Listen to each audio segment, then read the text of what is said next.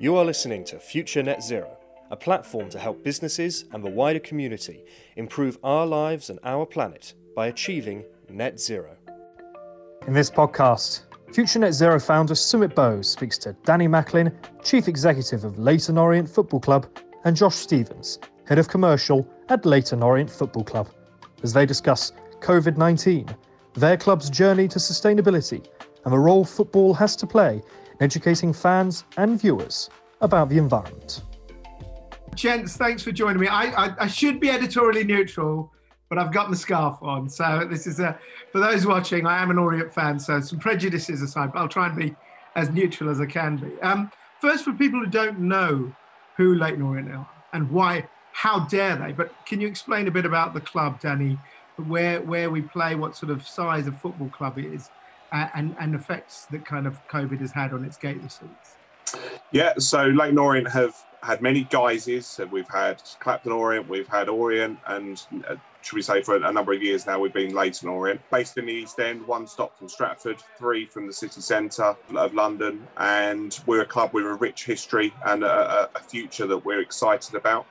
COVID has put a road bump into our journey to become sustainable in terms of financiability. I know we'll discuss about sustainability in other other meetings, uh, but we want to become a successful, sustainable football club. As a football club, we've gone through every journey possible over the last few years since our new owners come on board. We've gained promotion from the, the depths of the National League, where we found ourselves for the first time in 130 odd years. Uh, we've enjoyed a Wembley final. We've had the tragedy of our head coach, Justin Edinburgh, tragically passing away from a heart attack. You name it, we've had every single emotion. Uh, and COVID, and say, has certainly provided, as it has for every club, a number of challenges. It's it's had a massive impact uh, on the finances of every football club. We're not immune from that. We're just blessed with the phenomenal support we've had from from every stakeholder, from from our chairman to our sponsors to our fans. Has been absolutely first class and something we'll never ever take for granted. Uh, we're desperate to get fans back when it's safe to do so uh, because yeah, football without fans it is whether it's the Breyer Group Stadium or Old Trafford just is not the same. When you look at kind of a, a club like Orient who, who you know play in what used to be the old fourth division, you know, League Two, the average gate is what about three, four thousand? Uh, five, five, five, six. Our average uh, was prior to uh, the lockdown last season. So if you lose that revenue for the bigger clubs, people will be watching going, well, they always make it up through the Premier League TV money. How does it work for a smaller club like Orient? Yeah, our, our loss of revenue, we've been lucky that we've had the financial support continuing from the EFL and also additional monies from, from the Premier League, which has been very welcomed. Uh, it's been a huge challenge. There's absolutely no doubt about it. It's been managing cash flow on, on a daily basis, and it's required some creative thought, A, how we can try and trim our costs without impacting on our ability to make revenue and then through some exceptional creative ideas that have come from random sources, uh, a huge amount has come through through through Josh and his team in in driving our commercial revenues even further forward. I didn't think that was possible pre-pandemic, uh, and certainly during the pandemic, we've exceeded. I think everyone's expectations, including that of Josh and myself and the board. And that's what it's required. It's required some out of the box thinking. We as a football club try to think you know, bigger than sum of our parts and I think we've achieved that. We'll never again rest on our, our laurels and just sit back because that's not, as a football club, how we, we will ever become sustainable if we just sit back and uh, take what we've done as a success. Let's talk about the energy side of things. And, and Josh, obviously, you know, for a stadium, for, for again, people who don't know about football, they'd assume that a stadium is just used once every two weeks uh, and it's a few lights and maybe some hot dog stands. What sort of energy use does the club have? Because it's actually a, a mixed use development for people who don't know that stadium, isn't it? Yeah, it's uh, you know the the stadium is is a quite a unique ground with with a stand that dates back to the 1950s to to our most modest uh, modern stand that was built uh, in 2000 and uh, 2008.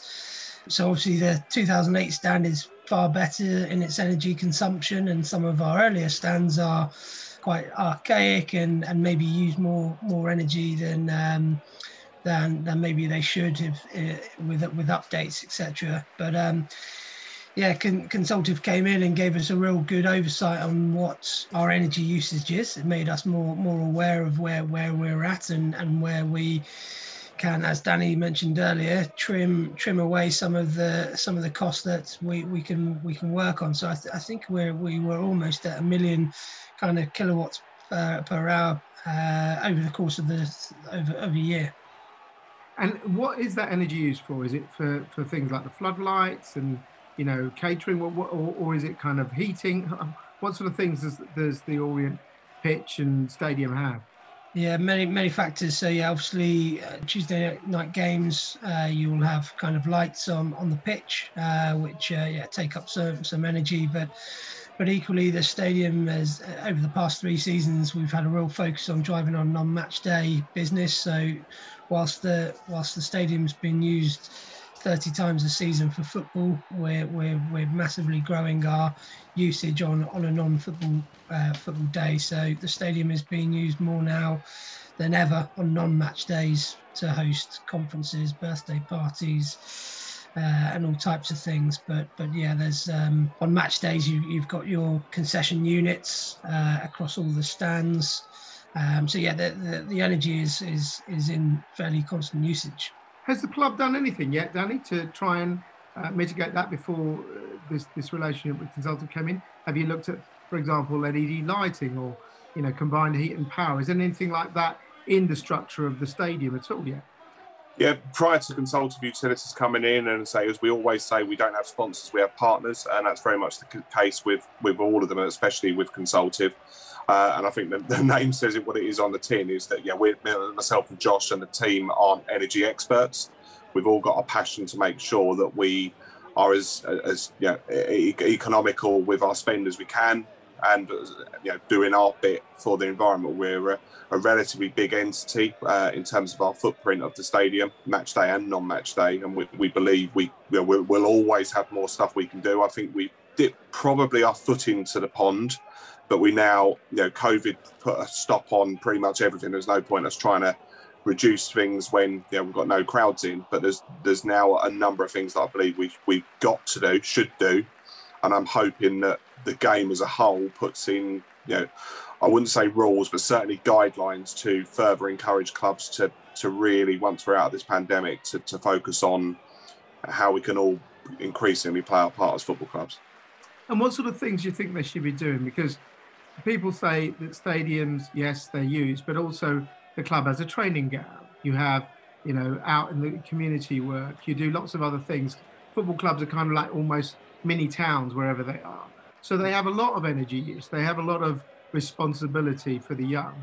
What are you looking at uh, in terms of what Orient should be? Do you want to try and become a net zero club, join clubs like Forest Green who've put a real kind of sustainability brand out there, or, or are you thinking more it's it's a financial driver for a club like Orient? I think it's a stepping stone. Uh, we, you know, I, I, could not applaud what uh, Dale Vince at Forest Green have done. Uh, I've had the pleasure of going there a couple of times now, and every time I'm, I'm a bit wowed by how much they're, they're doing. Are we going to get to that level? Probably not. Do we want to? Yeah, probably, but it's going to take a number of years. Now, my approach is, as Josh has alluded to, and you'll see from the picture behind him, we've got yeah, a number of stands that are not, yeah, they're, they're not long term viable our view is that as facilities need to be replaced, at the top of that is to make sure that we are putting in there energy efficient lighting. We're looking at everything that we possibly can to make, yeah, uh, reduce our energy bills. I'm not going to beat around the bush. First and foremost, that has got to be a, it's not the, but a priority. But alongside that is to, to make sure that we are reducing our energy consumption for the greater good of this planet. Yeah, and Josh, in terms of kind of ambition, um, what are you looking to do? What sort of things now that you've had this kind of energy audit? What what are the things you're going to do right now? First of all, the low hanging fruit, as they call it, that you think the club could do straight away. I think there's a number of things. I think uh, number one and probably the lowest of the hanging fruit is the kind of re-education. Uh, I, for one, was brought up in a house where if I didn't turn a light off when I left the room, my yeah, father would give me uh, give me a, a, gentle tap. So I think there's there's a big piece around kind of re-educating not only staff but but our fan base and, and how we can all play our part. And it is as simple as turning off a light. So I think that that's a, that's a key message that we want to work with Consultive and, and really emphasise. There, there's other things that we're, we're currently looking at is solar. Um, so we're, we're in conversations with a company uh, around that, and Consultive are very much kind of holding our hand during the during those conversations and the process like Danny said, we, we've got some lighting updates that we've put into key areas in the in the west stand, and we want to replicate that across other stands. But it's equally becoming an important question when we're entering into new partnerships with new partners. For example, we are talking to a coffee brand at the moment, and the top thing on their agenda is being the most eco-friendly uh, coffee provider that there is. So, so what wasn't necessarily on all top list of partnership conversations. It's, it's certainly slowly making its way up that list to, to become a real key key conversation. What about things like waste? You know, like you know, I've been to match days, the amount of litter that's there still, but you know, recycling bins. Are you introducing things like that? Have you got those things uh, uh earmarked for when you know fans are back in the stadiums? Yeah, we, we work with uh, Bywaters, uh, who, who are waste management partner, and you know if you get a chance, take a look at their website. The work that they do for sustainability is is vast and and is is incredible. So we work really closely with them to to see how we can become better that type of uh, type of thing. And I know.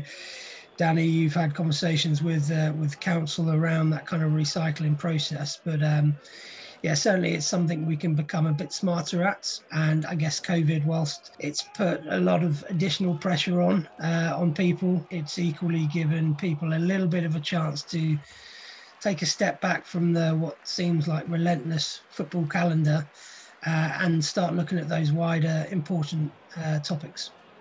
And Danny, just to end with, I mean, the fans are changing. You know, my boy's 22. You know, he's from a different era to me younger fans are coming on much more educated about the planet. You know, that they, they, they all expect you as a club where, where they come and support to be doing its bit. Do you think football has a role to play now, even more so? You know, you've seen Marcus Rashford doing things for the community that football now has to say, look, actually, environmentally, we're a massive footprint. Football itself, not just, you know, clubs like yourself, but the whole football kind of institution. And in, environmentally, that's what a lot of young people who become fans care about. Yeah, I think you've hit many nails on the head. Uh, I think COVID has taught us the power that football can bring to not just the, the, the euphoria and dis- despair at times of a football fan, but also the, the massive impact it has on its community. Nine out of 10 times that's good. And as part of that, it's all about how we can become even more sustainable and all play our part. You know, it, we can all applaud what Forest Green have done and what they continue to do. And if we can take on you know, five or ten percent of what they're doing, and every club did that, every business did that, it would make a, a monumental difference to uh, to everything that we're trying to achieve. So a couple of seasons from now, I can get an e-bike, cycle up to the ground, get out, have it charged, can I, boys? Won't be, hopefully won't be won't be long before we can certainly uh, get a few spots in there for, for those that want to do that. We, I mean, just a small thing. We are, we're encouraging. We put cycle racks in. It sounds like yeah. such a small, simple thing.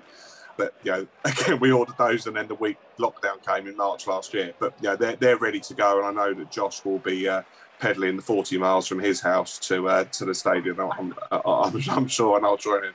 Excellent, uh, Danny, Josh, thanks very much. And of course, I couldn't say, go on, good luck for the for the season for what's left. But uh, in all seriousness, I think the club's doing a great job around this and shows that smaller clubs can play their part. Thank you for your time today. Thank you. Thank you. Thanks for listening to this future Net Zero podcast. Please follow us on social media and subscribe to the website at www.futurenetzero.com. Future Net Zero. Better business, better planet.